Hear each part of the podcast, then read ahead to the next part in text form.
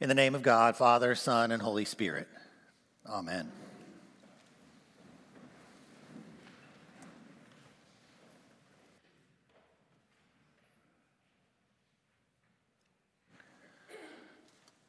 Back in the late 90s, when I was still a baby faced young adult, I got a part time job working as a youth minister at St. Thomas Episcopal Church in Lancaster, Pennsylvania.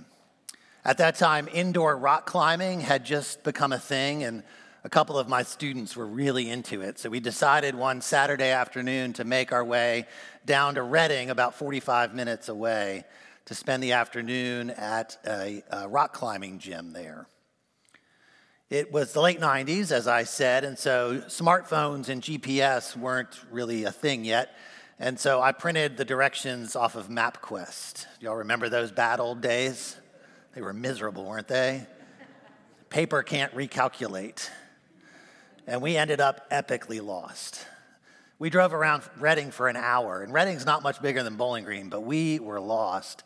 Till finally we found ourselves back on the right road looking at the numbers on the buildings, we were getting close to where we were hoping to go. And just like Bowling Green, we crossed through an intersection and the road name changed. We were lost again. There was no way we were going rock climbing that day. And forgetting who was in the car with me, I took both fists and I beat them on the steering wheel and I said, ah, bleep. And I didn't say bleep, right? And the kids in the car, they laughed, and we decided to go get ice cream, and we had a really good conversation uh, about my personal lack of uh, censorship, as well as how our mentors and the adults in our lives are people. They're just regular people, and they, like everyone else, fall short of the glory of God sometimes. And it turned out to be the perfect afternoon, exactly what we needed to do. And I know that from that afternoon, the Druce brothers still know to this day that they can call me when they're struggling because I've been through struggles just like them. God shows up exactly when and where we need it. That's a lesson I learned that really frustrating afternoon in Reading, Pennsylvania. And I think it's the lesson that Luke is trying to teach us in the opening verses of the third chapter of his gospel this morning. He begins by setting the scene with a list of powerful men who were the political and religious leaders of Israel at the time. It was the 15th year of the reign of the emperor Tiberius Caesar. Pontius Pilate was the Roman governor over Judea. Herod, Philip, and Lysanias were figurehead tetrarchs in the region. Annas and Caiaphas held the titles of chief priests. It was either 28 or 29 CE, and a man named John, whose lineage was priestly on both sides of his family, had given up all link he had to power and privilege and moved out into the wilderness. He dressed in camel hair and made his diet locusts and wild honey.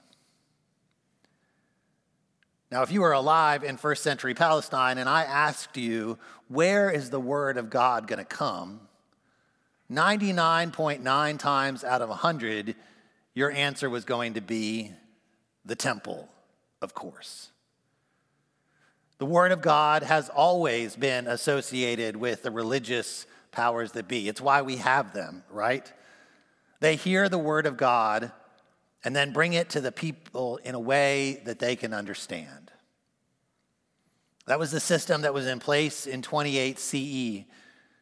The people went to the temple to fulfill their religious obligations. And people like Annas and Caiaphas and even John's own father, Zechariah, were there. They received the people's gifts, they spoke the word of God, and they proclaimed God's forgiveness. The last place you would expect the word of God to show up was way out in the wilderness with all its barrenness and foreboding. But John the Baptist has been there for a long time. Earlier in his gospel, Luke told us that John had decided to live in the wilderness. He'd been there for years and years, praying and fasting, deepening his relationship with God. And after years and years in the wilderness, the word of God came to John right where he was. And it wasn't just any word, but it was the word.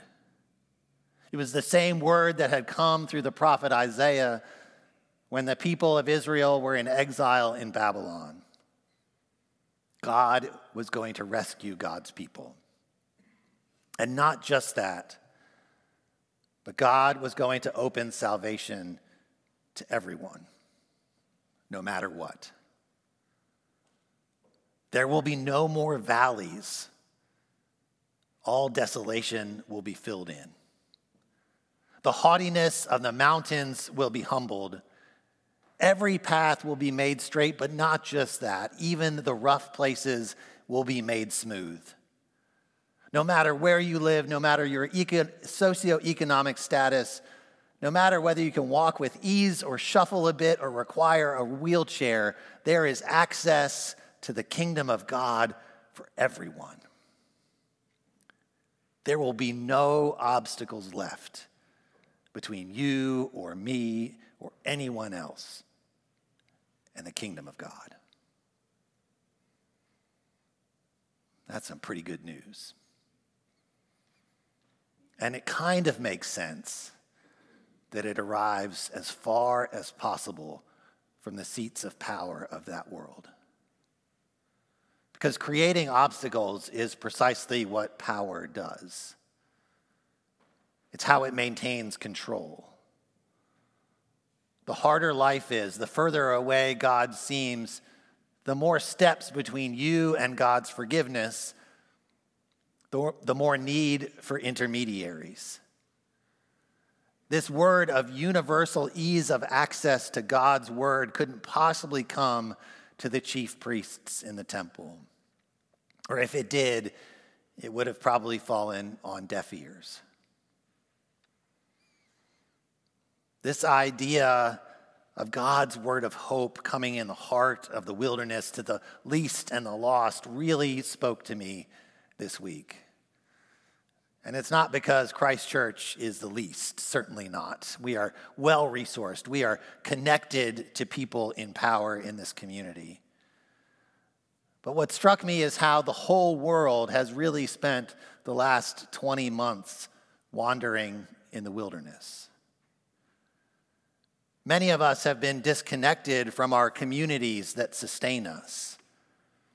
Whether it's your community of faith, your work colleagues, your classmates, extended family, or friends, the vast majority of us spent quite a bit of time separated from the people who help make us who we are. Some of us remain disconnected even to this day. Many were isolated from the vocations that they love.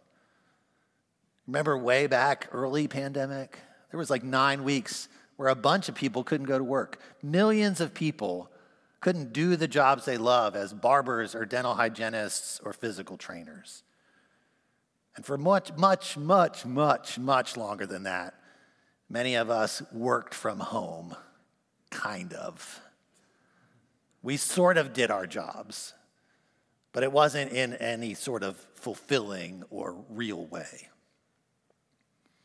Everything we knew about the world changed in March of 2020. And we have spent the last 20 months, not just the people of Bowling Green or Kentucky or the US, but the whole world has spent the last 20 months wandering in the proverbial wilderness. So, what if? What if we chose to see the last 20 months not as a burden? What if we spent the next phase of late stage pandemic life listening for the word of God that might be coming to us in the wilderness?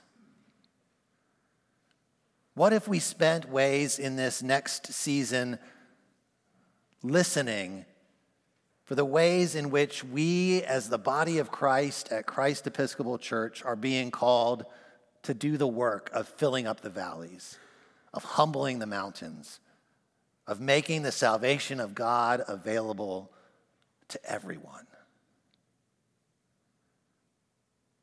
What if we took being lost in the wilderness as an opportunity to meet some new people, to hear some new stories, and to show the world that flawed as we are, together, together we can make a difference.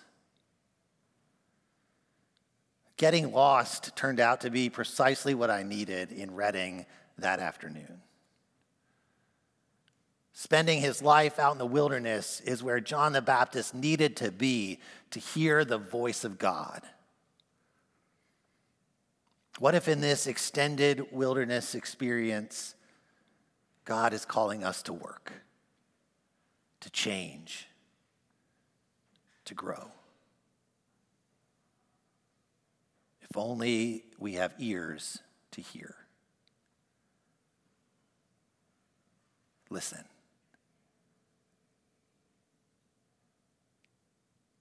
Amen.